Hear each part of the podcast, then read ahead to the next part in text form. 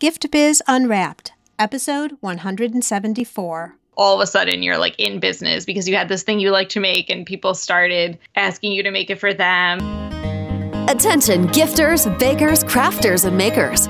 Pursuing your dream can be fun. Whether you have an established business or are looking to start one now, you are in the right place. This is Gift Biz Unwrapped, helping you turn your skill into a flourishing business. Join us for an episode packed full of invaluable guidance, resources, and the support you need to grow your gift biz. Here is your host, Gift Biz Gal, Sue Monheit. Hi there, it's Sue, and thank you so much for taking a little bit of your time to join me today. I am really excited to bring you this episode because, quite honestly, a lot of you have been asking me questions about Etsy, and I've never had an Etsy site myself. I've talked with lots of people who have, but I can't answer all of your questions, so I want to bring on somebody who can. And surprise, surprise, I learned something new about Etsy that I didn't know that I don't think a lot of you do either. So, super excited to share that information with you. But before we get started and I introduce my guest, I want to reach out to all of you who are out there listening who are feeling like you want a little bit more motivation or a little bit more engagement, shoulder to shoulder with people who are trying to do the same thing that you're trying to do start and grow your maker business. If that's the case, I invite you to join me over in my private Facebook group called Gift Biz Breeze. You know, when you start out with your business and you start thinking about it, it's so fun and exciting and it's rewarding to think about what your business could be. But then when you get into the thick of things, it changes, it gets stressful, and sometimes it gets really scary. Well, when you join us over in the breeze, it's like sitting in the park with friends who bring you all the support and the answers that you need and that you've been looking for because a lot of them have been in the same boat you are or they're going and experiencing the same things right now that you are. So you have a lot in common. You'll have access to a group of amazing creators, and we also provide tools and resources to help you really get traction and grow your business. To join the group, just jump over to giftbizbreeze.com, and I look forward to seeing each and every one of you over there. And now, let's talk Etsy and let's get on with the show. Today, I am honored to introduce you to Danielle Spurge of the Merriweather Council. Danielle is a maker and craft business consultant who loves iced lattes and pop music. Through her work at the Merriweather Council, Danielle teaches creative people how to turn their crafty tendencies into profits. On her blog and podcast, Danielle aims to inspire and support makers in business and share insights from her eight years of experience selling handmade work online. Danielle believes in celebrating the reality of gainful self employment through craft and wants to help more artists, crafters, and designers share their work with more confidence. Danielle, I am so excited to hear your story. Welcome to the Gift Biz Unwrapped podcast. Thank you so much for having me. It's a real pleasure to be here. So, I do something a little bit different, but I think you're going to get this. This is going to be right in line for you. And that is, we have our listeners get to know you in a creative way. And that is by having you share what you're all about through a motivational candle. So if you were to create your own candle with a color and a quote, what would your motivational candle look like? So my candle would be a nice aqua blue, sort of a Tiffany blue. I know that's a copyright infringement, but I would definitely prefer it to be that color. Well, we all get that color, so it's perfect. We understand. just for the visual. We won't call it that, but just for the visual nice Tiffany blue. And my quote would be simple is better, which is a quote that I actually have on a piece of jewelry that I wear every day. And that's just something that keeps me in line, keeps me focused when big ideas get in the way of getting things done. Oh, so don't be too complicated. It's better to get things done than to procrastinate or make it so big that it never happens. Exactly. Got it. Simple is better. I like it. I haven't heard that before, so I like when I'm hearing new things. Cool. makes us all think. So wonderful. Well, tell us a little bit of your backstory. I'm really, really interested, and I know our listeners will too, about Etsy. So I want to talk about that. And I know you used to have your own store and now you've morphed into something else, but give us a little bit of all that background. Yeah, of course. So I do actually still maintain my handmade business and my Etsy store. And what is that? What's it called? Everything I do in business is the Merriweather Council. It just has sort of evolved over time to be this two part business. So when I first started, I was selling my hand embroidery online. I was doing custom hand embroidery with an emphasis on text and letter forms and personalization. And that's still what I do today in my handmade business. But I have also this other part of my business where I work with other makers in business to support what they're doing and help them do what they're doing better and be more profitable and sustainable and happy with what they're doing. so, those are the two parts of my business as they stand today this, I guess, service side and product side of my business. But when I first started, like I said, it was 2010 and I had just graduated college. I was supposed to go to graduate school, but I decided not to because of a very long and complicated story. But I decided not to go to graduate school. And so all of my friends post uh, college graduation had all of their plans and their jobs and they knew what they were going to do. And I didn't. so I started my handmade business. That's something I was always really interested in. I majored in 3D fine arts with a concentration in fibers in college. So I had this BFA. And I was always really interested in the maker economy and going to indie craft fairs and things like that. And I went to college in Boston where there is a pretty robust scene for that sort of thing. So I was always seeing that and I was really intrigued by people who are just making things and selling them. And so I thought, what better time to try something like that than right now when I don't have anything else going on? I wasn't married, I had no kids, no pets, nobody was depending on me.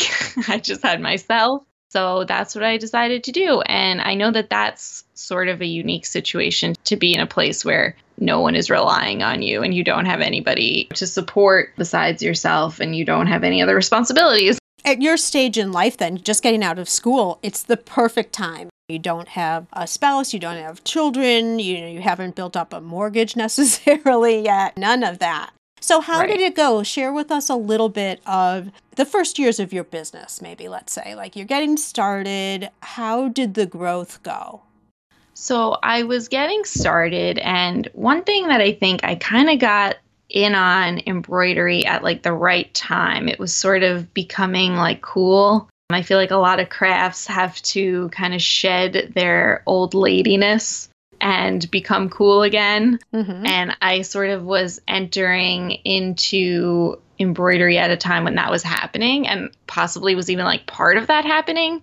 So it was kind of like lucky timing in that sense. But I spent tons of time like researching, asking questions, reading articles, trying to educate myself about the business side of things and the online selling side of things because that was where I learned nothing in college about any of that. I had only learned like skills and fine art things, conceptual art things. Well, I think a lot of makers, that's what happens because all your specialty is in your art. Absolutely. You know how to use the equipment, you've learned different techniques, maybe it's materials, you're blend, like whatever. Right and you never really think of business at all. Yeah, and so many of the people that I work with, I'm sure you see this all the time too. It's sort of like become business people accidentally or like all of a sudden you're like in business because you had this thing you like to make and people started asking you to make it for them and you started charging people or it's not like you woke up one day and you were like I have this great big business plan it was like I have a thing I like to make and I'm going to try to figure out how to sell it Exactly. Yeah. so that's kind of where I was. And so I did spend a lot of time making things, but also spent a lot of time figuring out how to sell them. So that was like the first year of business for me was just like figuring it out, like trying stuff, experimenting with things, trying different products. Because I had a lot of time to try things. I did. but also, like, in reality, I had a lot of time because I didn't have like another job I had to go to or whatever. But in my head, it was like now or never. So I had to get it done immediately. Right. In some ways, there was a lot of time, and in other ways, there wasn't. And so I just tried everything. I got on Etsy, and that was very quickly realized that was like the best tool I could be using. And so I really dove into that and a lot of research and a lot of craft shows and a lot of trying things was like pretty much how I would describe the first year of my business. So, someone who is now just starting business, do you have any advice for them that could jumpstart them based on something that you learned during your first year of business? There's so much to know. And like, there's so much that you could know, but that you don't need to know. And it's hard to figure out what is actually relevant and not relevant. What should you care about? What's not even worth your time thinking about?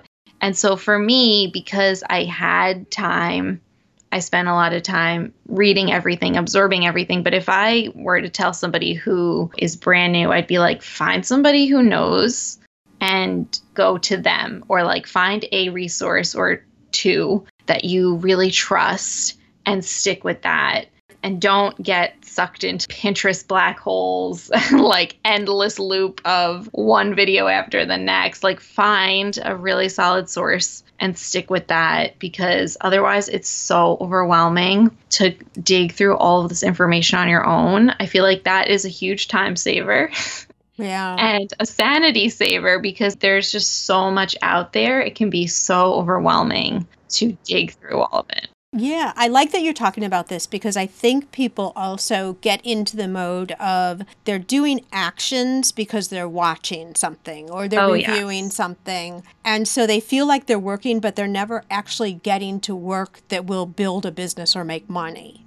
It's all research, it's all learning. And I don't know, I kind of think people like that's the easier part. But then when you actually put your own stuff out there and the proof is in the pudding, if people are going to like it, that's the harder part.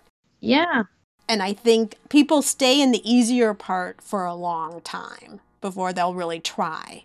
Yeah. And I think that by limiting what you'll give yourself access to, you kind of force yourself into like, okay, well, I did all of that. I looked at all of this. I read all of that. Now I have to actually like do something with this information and try one of these things. It's obviously going to feel overwhelming like no matter what. And that's another thing I always tell people too is there is no way to reduce overwhelm in the sense that if you're just starting something and everything is new, it is going to feel overwhelming. like there's no way to save yourself from that. But you can alleviate some of that just by doing things. Read something, try it. Watch something, try it. And then you can decide is this worth spending more time on or not? You have to just kind of accept that there's going to be times where it is really overwhelming, and that's the end of the story. Yeah, I totally agree. Accept it and try it. And it doesn't mean that if it doesn't work, you're a failure. Try it and either tweak or try something different if you didn't get the results that you wanted, and then keep going. And the thing is, like, you have to, at first, it is going to be overwhelming and there's no denying it. As time goes on, you have the option to be overwhelmed or not. Like you were saying, people just get stuck in this watch things, read things. You don't have to keep doing that. You can limit yourself and give yourself the space to actually use the information. Absolutely. So, at what point did you start transitioning, and what was the trigger for you to say, oh, you know what? I want to help people do exactly what I'm doing now? How did that occur? I was doing my handmade business like full time for about four and a half or five years. And then my husband joined the Navy. I met my husband in art school, which so it was a little bit. You left out the part about getting married, Danielle. I did. I'm sorry. Somewhere in between there, I got married. okay. And then somewhere after I got married, within the first year of us getting married, my husband joined the Navy and he went off to officer training school. And we were going to be moving, but we didn't know where. And I just felt like I need something that I can do regardless of if I have all of my stuff with me. And because over time I had gotten so many questions and people were always reaching out to me. And at the time, Etsy teams were a really big thing. Not so much anymore, but they were a huge thing when I first started on Etsy and just like a lot more Etsy based community amongst sellers. And so I was in constant communication with a lot of people who wanted to know what I knew. And social media wasn't as huge in 2010, 2011. Right. But over time, I had people reach out to me. I love to talk to other people about what they're doing and help them if I can.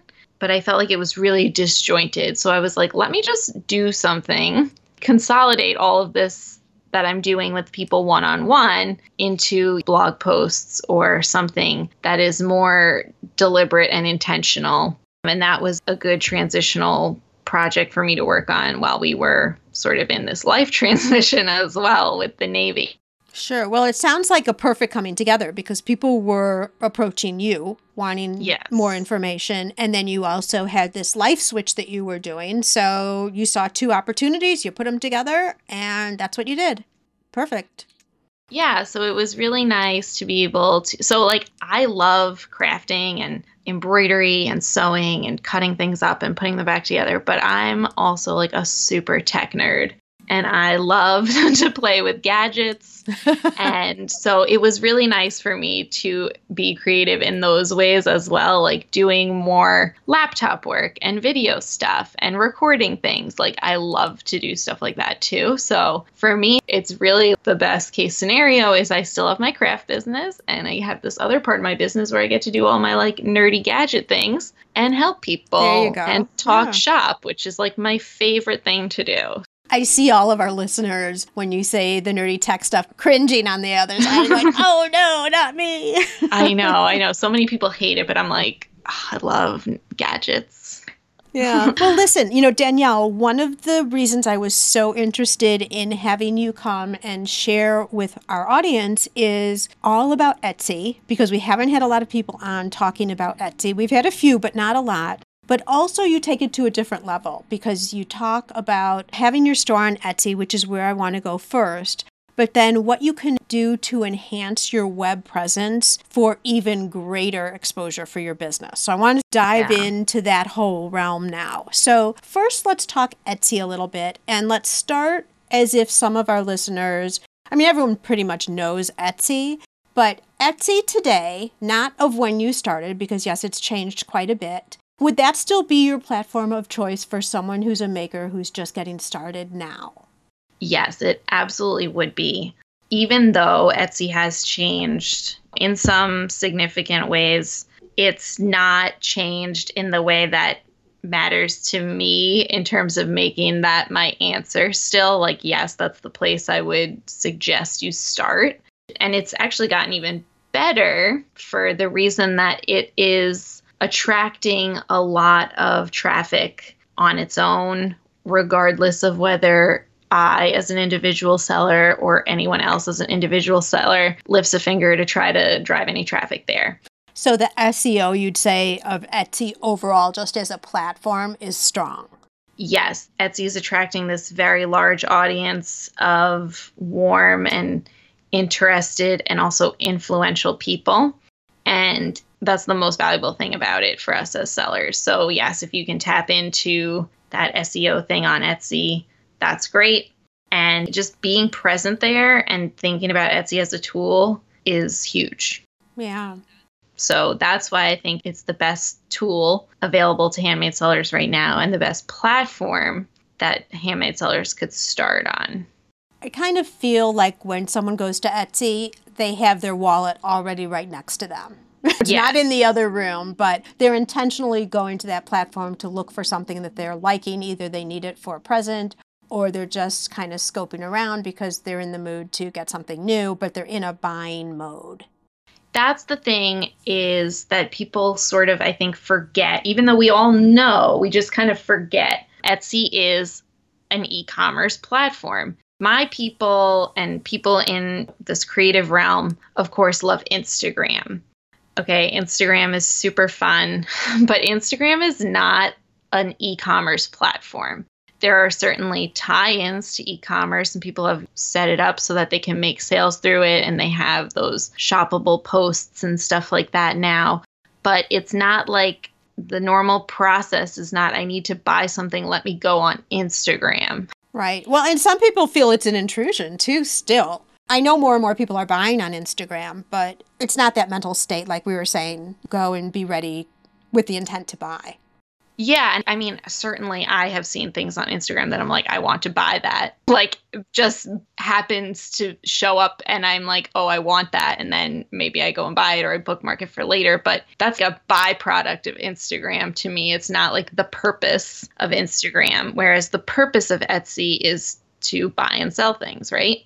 There's also significantly less people vying for anyone's attention on Etsy than there are on Instagram, which is huge too. Instagram is like an ocean of 1 billion users, and Etsy has 20 million shops that may or may not be active at any one time. So your numbers are a little better. How do you feel about Etsy as the platform in addition to your own website? Or can Etsy be its own website unto itself? Like that's all you need? Or do you also think you should have your own website? I always recommend having both. Thank you. I was crossing my fingers that you were going to answer that way. Yes. It would be wildly irresponsible for anyone to say you should only be on Etsy. Certainly, some people that is all they want and they understand. But if you want to have a business that's sustainable and viable into the future, that is power comes from you, it's really important to have that autonomy. Also, because I think we can all understand there are risks of some people like to say it's like building your house on someone else's land. Exactly. If something happens, or if some ill will befalls Etsy, or if your account gets closed, there's so many different things that could happen, either accidentally or because of whatever reason something goes astray on Etsy. You really want to have your own site as well.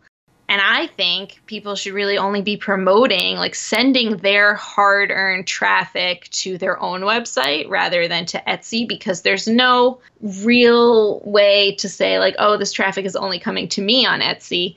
It's so simple for someone to come into one of your listings and then one click and they're somewhere else and they're never coming back. So if you're going to send either especially paid advertising traffic somewhere or your hard earned social media traffic, your email newsletter traffic, I would strongly mm-hmm. suggest mm-hmm. sending all of that traffic to your own domain where it's all about you and you're not having to combat hundreds of links on any given page of your Etsy that go elsewhere. So, your own website is your home base, let's say, and then Etsy is kind of a prospecting funnel and a sales platform at the same time, just like you were talking, an e commerce platform that then when you attract people in and people purchase from you, then they become a customer of yours and you can drive them over to your website.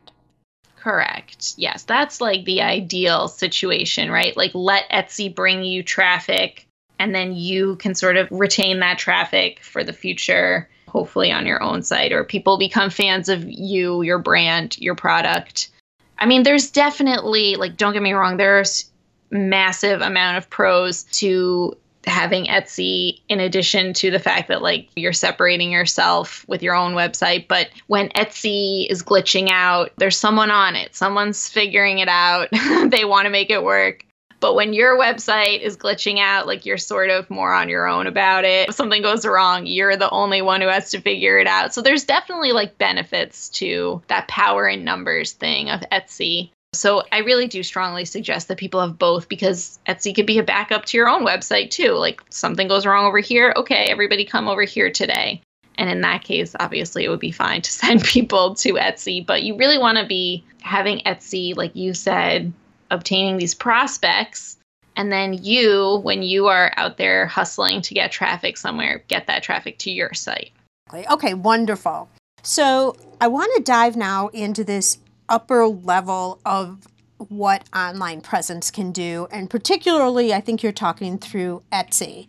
When I'm looking at some of the information that you provided me, I know there's names here that our audience would salivate over in terms of exposure, mm-hmm. such as the Today Show, Better Homes and Gardens, HGTV, People Magazine, etc., etc. How does that integrate in, or let's talk a little bit about why you bring those up and how all of that can be achieved through an online platform like Etsy? Okay, Gift Biz listeners, did you just catch that? There's an opportunity on Etsy to get in front of some big brands. How do you do it? Stay tuned, and Danielle is going to tell us right after a word from our sponsor. This podcast is made possible thanks to the support of the Ribbon Print Company. Create custom ribbons right in your store or craft studio in seconds. Visit theribbonprintcompany.com for more information. Yeah, so like we were saying, Etsy is attracting all of this traffic to itself. And that traffic is not only people who want to buy like today or who are looking specifically for something to purchase today or in the near future. It's people who are influential, like bloggers, people who want to write articles, people in the media, people who buy for celebrities, people who dress celebrities or actors and actresses on TV. Because they're always looking for content, right? Exactly. One of the, like, literally just last night, one of my course students sent me a message and she was like, Is this legit? This looks legit, but I don't know. And it was a message from someone at HGTV magazine, wanted a sample of one of her things for photo shoot or something. And I was like, That's absolutely legit. You can tell, like, from the email address that the person gave her, whatever, at hearst.com, all this stuff. I was like, This is amazing. This is amazing those people are out there because they know of Etsy as a place to go for things that you can't find at Target or Amazon or Walmart or whatever. And it's cool for them to find cool stuff. Right. And they want stuff that's different and interesting for their audience. And so Etsy is attracting those people just as much as it's attracting people who want to make just a one time purchase. So it's awesome to make one to one sales, but it's more awesome in some ways to have these to cultivate media or features, whether you even realize they're happening or not. We have a lot of people who've gotten picked up for BuzzFeed. BuzzFeed publishes like 40 articles an hour or something. There's so many opportunities for gift guides and lists and blog posts and things like that that are not one to one sales they're not going to increase your Etsy sales number directly immediately, but like they could potentially boost your sales significantly over time. Being on the Today Show, being in a magazine, being on any sort of show, having any sort of media attention like that is so massively important and meaningful to a small business. And because of what Etsy is and how Etsy has established itself over time, it attracts all of these media people and influencers. So the opportunity for sales exists, but the opportunity for like bigger things like licensing deals even exists as well, just as much on Etsy. And if people can appeal to that, then they really set themselves up for some good prospects in terms of going beyond that one time sale. Is there a way to not just sit back passively and hope that you get found? Is there something proactively that people can do that puts them in the line of visibility with some of these people? I mean, I definitely think that if you can appeal to Etsy, like what is Etsy saying right now is currently trendy, or like what are they promoting actively on their newsletter or Instagram or Pinterest?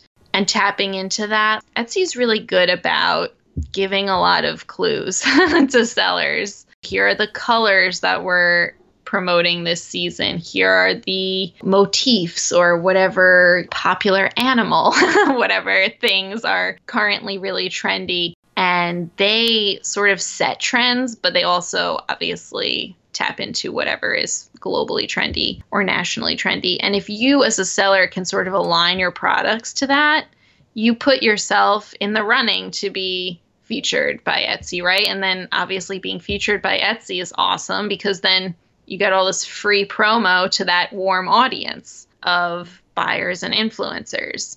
So that's one thing is just paying attention to what Etsy is currently interested in and then doing what you can to align to it. Obviously, it's not always possible, but that's definitely an active thing to do is to pay attention and do what you can to put your products in a light that aligns with those trends or whatever is currently being featured or promoted. My guess is that you shouldn't redesign your entire product just because it is now the current thing. Like you still want to stay true to what you are doing. And some trends will fit with you and some trends might not.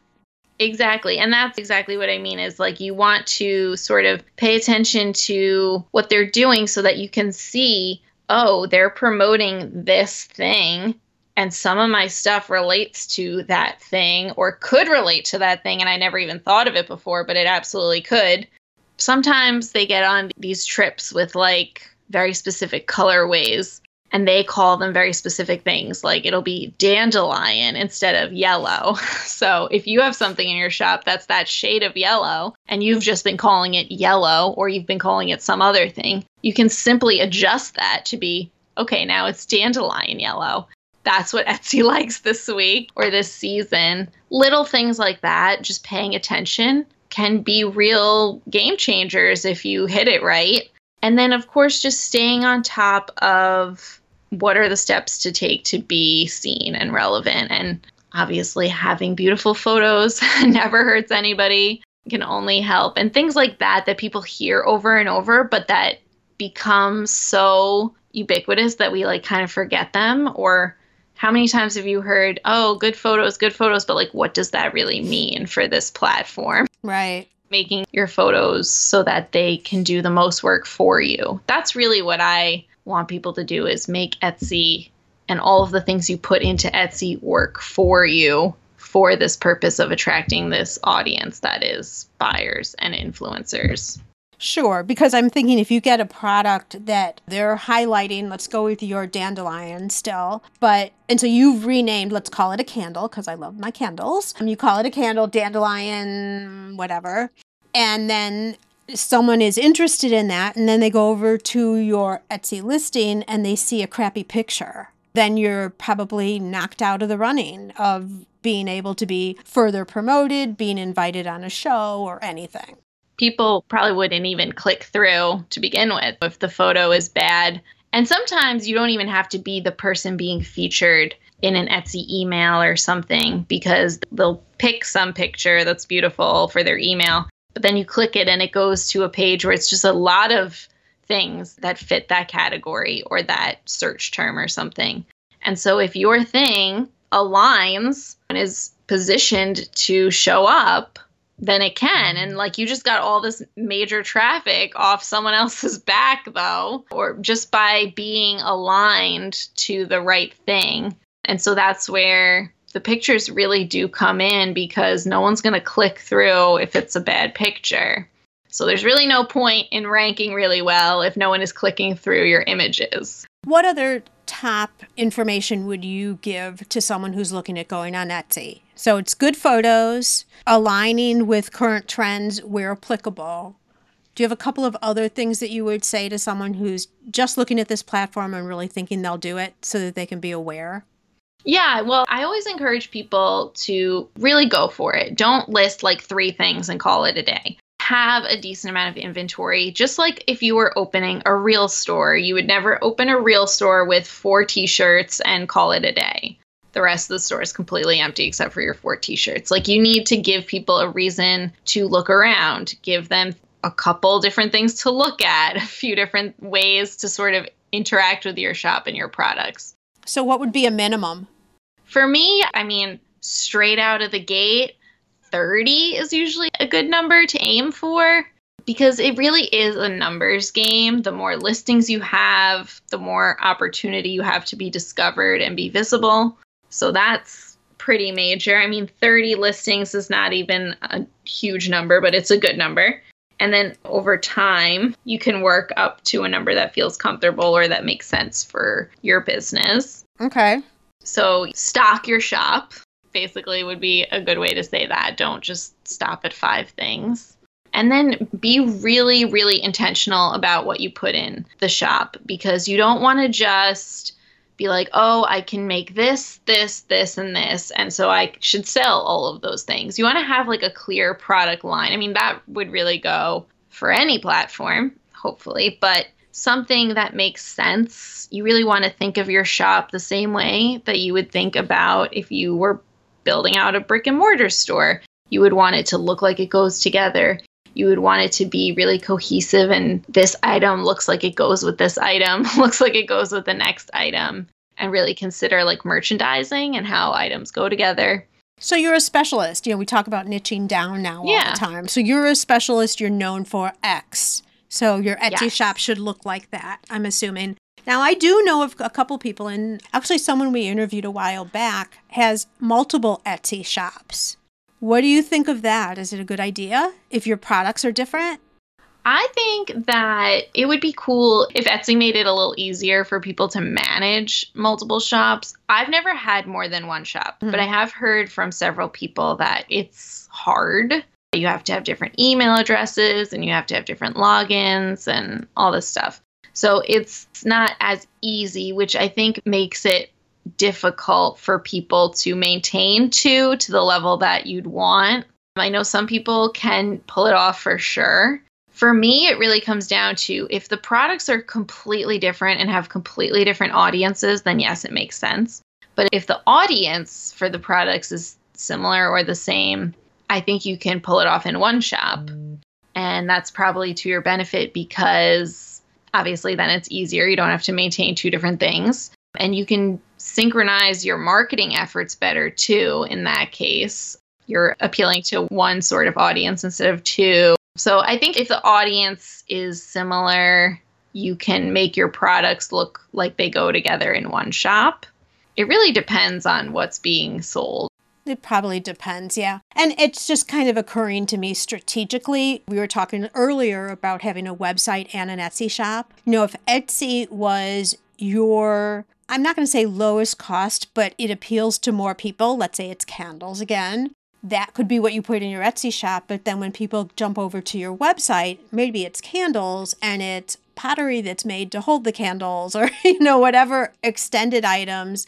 Maybe all that sits on your website versus having three Etsy shops. Right. Maybe. I don't know. Just an idea. Yeah, I think it really depends on the setup and the person and the products. For me, I'm like, if I have three Etsy shops, I'd want to have like three very specific brands. And I don't know, I feel like it would just be hard for me. But some very like intrepid people can make it happen. All right. So, Danielle, you're dealing with your Etsy shop. Now, you also are a coach to other business people, right? And you're teaching them how to do what you do. How do you work through your days and how do you get everything in during a day? Well, every day looks a little different. I'm really not a creature of habit. I get very bored very easily. I have to keep things exciting for myself. Some days I'm doing more of one thing than another, but generally I spend most of my time doing like computer work, which for some people probably sounds horrible, but because I'm a gadget nerd. You love that techie stuff. yep. So I do spend most of the day on the computer because right now in my business, my focus is on the people instead of the products. I am spending more of my time doing that. But as we get closer to the holidays, I'll be doing more product stuff. oh, so it changes based on the time of year for you. Yeah, for me it does right now. My husband and I, we just moved a couple months ago. and so we're still like kind of settling into our new place. And so that kind of like life stuff seems to come up a lot. Yeah, how dare that life stuff come up? I know. And you know, What's that about? military stuff, it's just, you never know. yeah. So seasonally things change, but I try to stay as productive as possible by making a lot of lists, both on paper and digitally. And I've gotten better about allowing other people to assist with things. that's good. Yeah. That can be hard, but I try to not like overwhelm myself with to-dos for the day. Like the night before I usually like make a list of like these are the things that have to get done tomorrow. And then these are the things that would be cool if they got done tomorrow. That kind of thing. Gotcha. So, not to overwhelm myself. Are there any apps or anything that you would share that you see yourself going back to that really help with your productivity? Oh, yes. I'm a big fan of Trello. I know a lot of people do use Trello and a lot of people are still discovering it, which is cool to me. So it's still like sort of new. Share with the audience what Trello is. Okay, so Trello is it's actually a very simple web-based app or platform. I guess you could call it an app, but it is web-based. You can have an app on your phone, which is very convenient. It's basically like a list maker, but you create these boards, very simple. They're called boards. And then within a board, you can have these different lists and you can title your lists and you can add little markers to them, drag and drop things, which is amazing, an amazing feature. I love to drag and drop things from one list to another. you can upload documents, files of any kind images. It's especially great if you're working with another person or a couple of people on something. You can all sort of bypass email and just put things in your Trello, which is amazing if you right. are the kind of person who gets a lot of emails about little things. Or, you know, when you're working on a project with someone and it's like, okay, I'll do this, okay, I'll do that. Like a thousand emails, that's just like, okay, okay, okay. So you can sort of bypass your inbox through Trello. And that is where I organize all of my stuff. I don't even know how I functioned in my life before Trello, but I put everything in there. I feel the same way about Asana. Yes. Yeah, if I didn't have that, I don't know where I'd be. It is very similar in some ways to Asana, though I think Asana is a little bit more robust in some of its functions. But some people are like, oh, I hate Asana, but I love Trello, or I hate Trello, but I love Asana. Either one I've used both and I like both. I just tend to use Trello more because I don't need all the bells and whistles of Asana. But yeah, just that kind of thing. Having one centralized location for all of the organization. I love that. Wonderful. Is there anything else, since you're such a gadget girl, that you do not want to get off this call without sharing with all the listeners? Oh my goodness. Well, I do have quite a few gadgets, but I'm I'm pretty much like a purist in how I use them. I think that I'm well, I've just gotten an iPad with the pencil, and I've been really getting oh, no. into um, the Procreate thing, which I understand is a very it's like a very expensive gadget just to mess around with. But if you're an illustrator or you have any sort of like design spin to your work, like this is major this is a great gadget. The iPad, I know they make it smaller now. The one I have is the Pro because that was at the time that I bought it the only one that worked with the pencil, but now they have a smaller version that works with the pencil. And it's just so cool for just random creative stuff. For me, I'm not really an illustrator or designer, but I still love to mess with it and play around with it. And that's kind of like my fun creative stuff. Perfect. Um, so I'm just only really getting scratching the surface really right now on that. So, Perfect. but I would still recommend it. okay, wonderful. Well, what would you say to a listener out there who is thinking about starting an Etsy shop, is a little anxious about it, just isn't sure yet, just has the heebie jeebies about getting started and is nervous? What would you say to that person? I would say to that person that that is normal and you kind of just have to live with that little bit of nervousness. Like we were saying earlier, sometimes like it just is overwhelming. Like when you're first starting something and you don't know anything about it, like of course that's super overwhelming. Just take your time. Don't like rush into opening your store. Like really be intentional like we were saying about how you're using it and what you're putting there and I think a lot of people rush into it and then when it's not working, they get upset and so they rush out of it. That bothers me because I'm like, no, you just have to give it a little bit more time. So be patient with yourself in setting it up and getting it there, and also be patient with it in letting it work. Oh, good. That's good. Yeah. You're not going to like hit it perfectly right the first day. There's still things I am constantly tweaking I know my students of my Etsy course constantly going back in and like re-looking at things to make them better or to work better for communication between the seller and the buyer things like that. You just have to kind of learn as you go some of it, how to make it work for you. The actual fundamentals of how it works can be learned, of course. but you have to give it time to work for you and to settle into how you want it to work for you. Right. And what works for somebody else may not work for you. So don't just feel like because someone else has told you they're doing it one way, then you mm-hmm. try it and it doesn't work because you may have a different audience, you have a different product, etc. Yeah, there's definitely a learning curve for your specific product. And like even over the course of the first like 6 months, you might change what you want to sell. Like you might not want to make this thing anymore. You might get a few sales for it and be like, oh, "It's not even worth my time to make this thing anymore." Or you have to adjust your prices or whatever. Like you just have to give it time. You have to see how it plays out for you and then make those adjustments. Yep, good advice. All right, well, let's get a little bit of a peek into your future, Danielle. I'd like to present you with a virtual gift. It's a magical box containing unlimited possibilities for your future. So, this is like law of attraction type thing. Mm-hmm. so, this is your dream or your goal of almost unreachable heights that you would wish to obtain. Please accept this gift and open it in our presence. What is inside your box?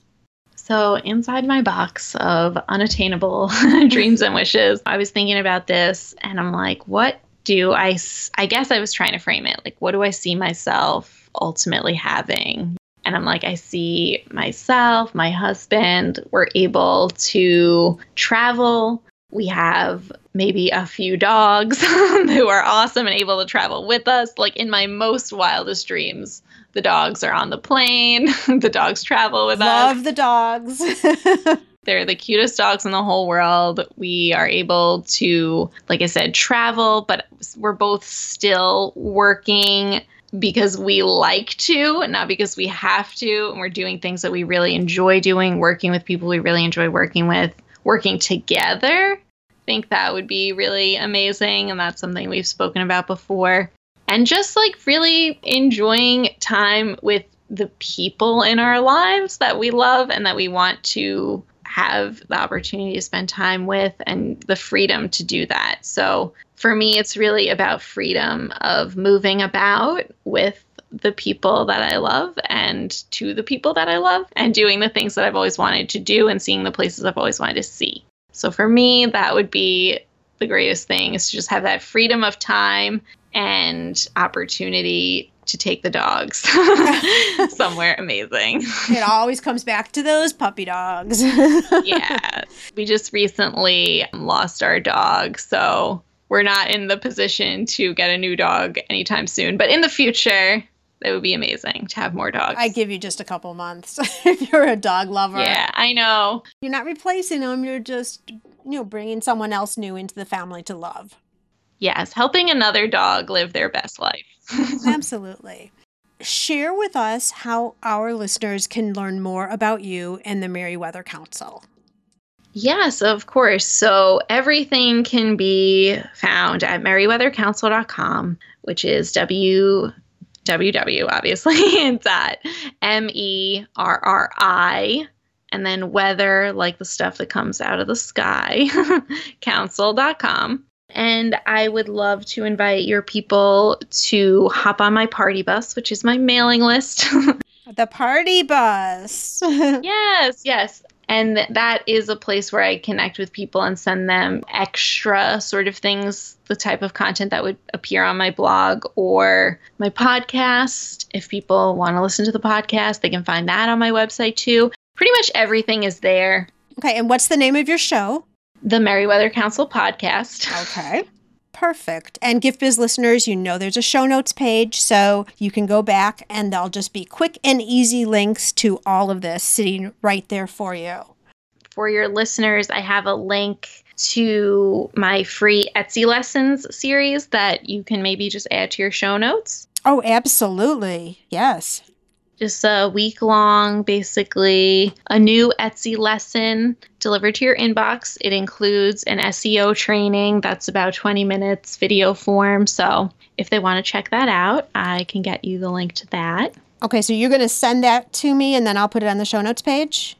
Yes. Thank you, Danielle. Is that good for somebody who is looking at starting a shop? What about someone who already has an Etsy shop?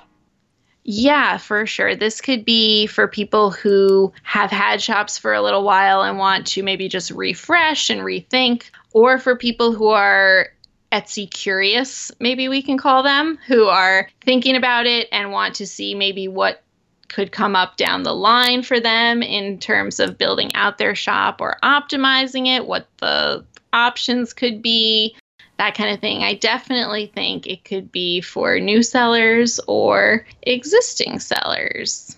Perfect. So, Gift Biz listeners, we'll have the link over there for you on Danielle's show notes page. Oh my gosh, thank you so much. You've given us such clear insight and knowledge about Etsy. And I love this extension that you've talked about in terms of identifying trends and how you get your listings to be more visible and what that can do for your future. So I really, really appreciate your sharing your expertise here with me and my listeners today, Danielle. Thank you so much for having me. Are you discouraged because your business is not performing as you had envisioned? Are you stuck and confused about how to turn things around? Sue's new best selling book is structured to help you identify where the holes are in your business and show you exactly how to fix them. You'll learn from Sue and owners just like you who are seeing real growth and are living their dream. Maker to master. Find and fix what's not working in your small business. Get it on Amazon or through www.giftbizunwrapped.com slash master.